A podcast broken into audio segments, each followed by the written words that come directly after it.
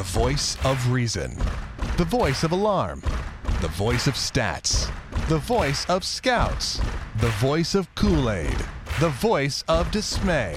The voice of Davo. Well, for the second time this season, the Royals have now lost four games in a row, getting shut out for the second time in the last three nights and dropping game one of four against the Twins, two to nothing in front of 37,000 plus at the K. It's Davo on your dish here on Clubhouse Conversation as we break down another frustrating Royals effort against longtime nemesis Kyle Cy Gibson. Pitches like he's Cy Young against the Royals. Although they did beat him earlier this year. Let's make sure we note that. But it, gosh, it's just frustrating facing Gibson. And once again tonight, we're going to break down this game for you, talk about the offense and the approach in particular. We're going to preview the next three, and we'll also tell you the level of concern you should have. Hint, not very high. But first, we begin with our player of the game, as we always do here on Clubhouse Conversation. For the sixth time this year, we'll give it to Mike Moustakas, who goes one for three with a walk. A single and a walk earns player of the game. That's the kind of night it was for the Royals. And you could easily say, why not Chris Young? And okay, you can make that argument, but we, we detailed two nights ago, you know, the Royals need innings out of their starting rotation. So five and a third, while he pitched a good game and only gave up one, thanks to the MacGyver work of Franklin Morales out of the bullpen, while he only gave up one, he didn't give the Royals six innings. So I'm not going to reward that on this particular evening, you know, after we had that talk. And it's not only the, you know, extra innings the relievers are having to cover, it's the roster management. Guys having to play banged up because you only have a three man bench because you need so many relievers. So you know, we'll talk more about the pitching here in a minute. You know, and Chris Young was good overall, so you know, no negatives there. But just saying that's the reason why I choose Moose over him for player of the game. Now, offensively tonight against Gibson, the Royals not a single extra base hit. The good news was they did walk four times. The bad news was they struck out eight times. So four walks, eight Ks. Royals leaving seven on base, but yeah, no extra base hits. The Royals did though have two pretty decent chances to score runs tonight. Let's go back to the bottom of the fourth inning. You get a one out single from Lorenzo Cain and a heads up bunt single from Eric Hosmer. Moose also did the same thing tonight. So two of those for the Royals.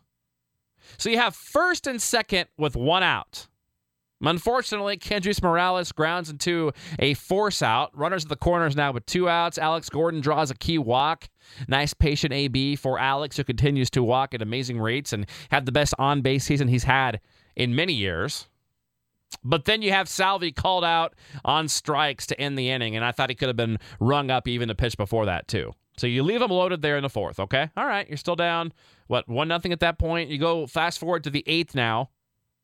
Omar Infante, nice at bat, a single right back through the middle off of Gibson. Jarrod Dyson comes in as a pinch runner. Nice move by Ned Yost. He swipes second. But then Alcides Escobar does not advance the runner. And that was frustrating because it was a ground out to third baseman Trevor Plouffe. I mean, there was no effort. It, it was a pitch on the inner half of the plate. So, I mean, let's not act like he was trying to pull a pitch outside, though the Royals continue to do plenty of that. More on that in a second. But it was frustrating that Alcides couldn't inside out that ball or fight it off and try to move that runner to third base. Okay, whatever. Still one out. And still got Dyson at second. A nice walk to Mike Moustakas. So again, first and second, one out for the Royals. But then Lorenzo Cain stays in again. Or I should say, uh, Gibson stays in against Lorenzo Cain, which semi surprised me with Gibson north of 100 pitches by then. Cain unfortunately strikes out. There was the 0-1 pitch was the you know the, the key pitch of that at bat where Cain swung at a fastball down. It was extremely late on it. A ball at his shoe tops that really put him in a hole there. You know, giving him the second strike, getting him down to the count there. Eventually struck out, and then Eric Hosmer, a pretty good at bat, but grounds out Dozier to Mauer 4 3. And that's all that she wrote in the eighth inning as the Royals go 1 2 3 in the ninth against Glen Perkins, who gets his 26th save of the year. I was hoping for some magic with you had, you know, Salvy and Gordo coming up there in the ninth. I was flashing back to that game where Gordo hit the home run against, you know, Perkins to blow the save and get the Royals the win last year, the walk off style. I was hoping for that, but it did end up happening tonight. And one last comment on the offense tonight. It's frustrating. But tonight's not near as frustrating as last night for me for some reason. I was pretty frustrated in Houston, you know, at the Houston game last night with how things ended up there.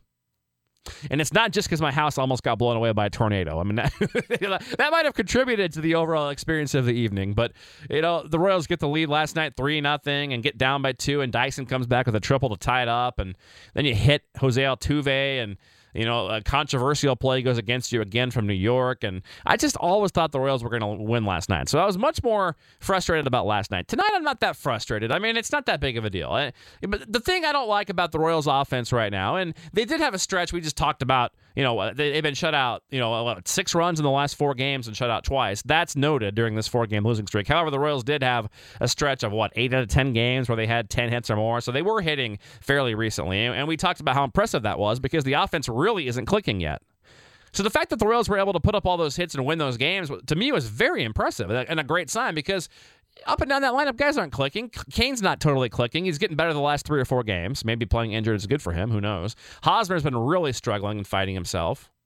You, you know, obviously Rios has been awful. You know, since being injured. Going to give him more time. Going to give him 50 to 75 more bats before I panic about that. But I mean, you've had a lot of things up and down which made it impressive that the Royals were winning all those games at that point. Now Escobar's not getting on base as much as you like, et cetera, et cetera. Moose been slumping as of late. The one thing that worries me about right now, and it's just the fact that the Royals have so many hitters intent on trying to pull everything. Hosmer is kind of in that mold right now. And good grief, Salvy and, and especially Rios on those breaking pitches, low and away every time. A, they swing, and B, they try to pull it. And yes, it works, especially for Salvy. He's proven he can hit that, aka the wild card game. But you know, when Salvy came up the first couple of years, I remember him taking that pitch and rifling it off the right center field fence, rifling it into right field. Where's that approach? Where's opposite field? Rios is a guy who I, I guess I haven't watched him close enough for enough years where I can accurately judge whether he's a good, effective right field hitter. I can look at spray charts and such. But I mean, to me, Rios is not hitting for any power when he does connect, pulling the ball. So if that's the case, I mean, it's not like hitting the ball to right field is going to make him punch and Judy. He's already punch and Judy. So, you know, use the right side of the field, get you going, get the pitchers off you because they're going to keep throwing you those breaking balls. I mean, Rios, especially on those sliders, is just getting absolutely buried during his ABs, trying to pull everything. Might be time for a day off for him soon if you can ever get Dyson and Cain healthy enough where you can play both of them at the same time in the outfield. It'll be interesting to see. I'm not giving up on Rios. I mean, I have seen some good things out of him. I think his, I think he gives you outside of the mind-blowingly odd not adapting during these recent at bats. Outside of that, he does give you professional at bats. He does have fairly good pitch recognition and the ability to make adjustments during games. I have seen some of that, but you haven't seen it recently. So I'm, I'm going to give Rios another, uh, you know, at least to this homestand and shortly after the All Star break before I start clamoring for moves. I don't think it's we're to that point yet at all. And I'm not panicked yet either. Four games in a row, big whoop. Royals are still in great shape. Now, pitching wise, nice job by Chris Young. Again, I, I want to see more innings out of him, but we know that he's not here to give you 200 innings. That's not his job. His job is to do what he did tonight keep you in the game, one run and five and a third, turn it over to the bullpen. And Franklin Morales, a great job. A guy who doesn't get much fanfare. ERA around 2.8. He comes in and has turned pretty dominant against lefties if you look at the numbers over the last uh, 10 to 15 appearances. Stranded a big runner, ending in a third, no runs on one hit with two Ks from Morales. Another impressive Dayton Moore and company pickup. So many of them on, up and down this roster, especially some of the quote unquote reclamation projects from Madson to Young to Blanton to uh, Morales, even, who got roughed up big time last year. Luke Hochevar, a strand job in the seventh as well. Herrera shutout eighth. Uh, Eduardo Escobar with the triple, the two out triple in the ninth to get another run in to make it 2 nothing and that was all that she wrote four in a row now for the royals. But let's talk about the rest of the series. Uh, as far as being concerned goes if the royals lose this series you can be a little little frustrated mildly concerned. If the royals split this series or do better there's no concern. Zero and I love the Royals the next three games. Tommy Milone and Jeremy Guthrie. Now, this is a tricky matchup because the Royals have hit Milone twice this year. Five and a third, one outing, five and two thirds, the others getting three and four runs against him. I mean, hitting hard might be a little bit of a stretch. Four runs and five and two third, three runs and five and a third. But they've done pretty well against Milone this year. And ever since he went to Minnesota, they lit him up like a Christmas tree once last year. But with that said, Milone has been great the last handful of starts. Six shutout innings his last start at Milwaukee on two hits. Before that, six innings, two runs against the White Sox. Before that, seven innings, one run against St. Louis. Before that, seven innings, two runs against Texas. Milone, the 3.19 ERA. The numbers don't lie. He's been pretty good since being recalled from AAA. Jeremy Guthrie was speaking of very good. Just that at Oakland, getting the win with six innings of two runs, seven hit ball on Sunday, striking out seven with the walk. Jay Gutz has faced Minnesota once this year, five innings, three runs on six hits. Toss up game. I'll take the Royals at home. Better ball club.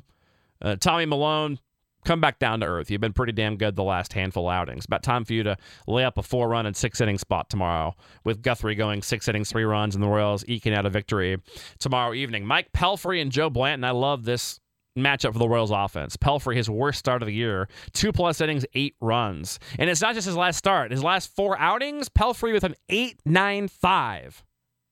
This year against KC did though throw seven shutout innings back on April 22nd, getting the win that day. It'll be Blanton's first appearance of the year against Minnesota. Of course, coming off that brutal start. Uh, one more brutal start by Blanton will get him likely DFA'd and or on the DL. I would think. We shall see. Hopefully that doesn't happen. Hopefully it's a good game for Blanton and the roster crunch comes true. You were talking about the other day. You know, you send Finnegan down when they activate Ventura, but you know when you bring back Vargas in, let's say, right after the All Star break, and you bring back Medlen, who goes then? Blanton? Who else? So hopefully that's a problem the Royals have. That'd be a great luxury to have. Ervin Santana and Danny Duffy finish off the series. Santana's first start of the year after the PEDs, obviously. Duffy a five four four, and Duffy a guy who's had a, a, you know a disappointing season, but at least you know I, I was not as encouraged by his last outing as many were because he still did you know give up a four spot I mean, he did go six and two thirds. So uh, there were six of ten starts this year for Duffy. He didn't go more than five innings. So sixty percent of the time he's gone less than five innings. So six and two thirds is encouraging, especially when he struggled. You know, after that two run home run he gave up in that series. But it was good to see Guthrie or sorry Duffy come back and and stay in the game against the Astros after Springer tattooed a ball the other night. Duffy has faced Minnesota once this year. Was good back on April thirteenth. Six and a third, three runs on six hits. I don't know. I, I like the Royals to win two of the next three. They probably get the split in this series, and okay, turn the page and move on at that point. You still maintain the same lead you had when you came in of four and a half games. Detroit's probably five or six back at that point. And you have one week till the All Star break, and hopefully you can get a nice little stretch going, maybe a four and three week next week. So that's kind of what I look at. We'll have it again for you tomorrow night on Clubhouse Conversation. Look forward, by the way, to being joined by JJ Picollo one of the really good guys in baseball front offices around the MLB. JJ will join us tomorrow morning. Hope you'll check that out. We'll talk a little bit, of course, about the current day Royals, but also a lot about his background. Very interesting guy is JJ Picollo. That's coming up tomorrow, and have several interesting former Royals coming up next week, including Pete LaCock. I may have hunted down and found Runelvys Hernandez. So lots of exciting stuff coming up here. Tell a friend about it. Subscribe on iTunes. Get all of the interviews and podcasts dumped directly into your iTunes when you subscribe.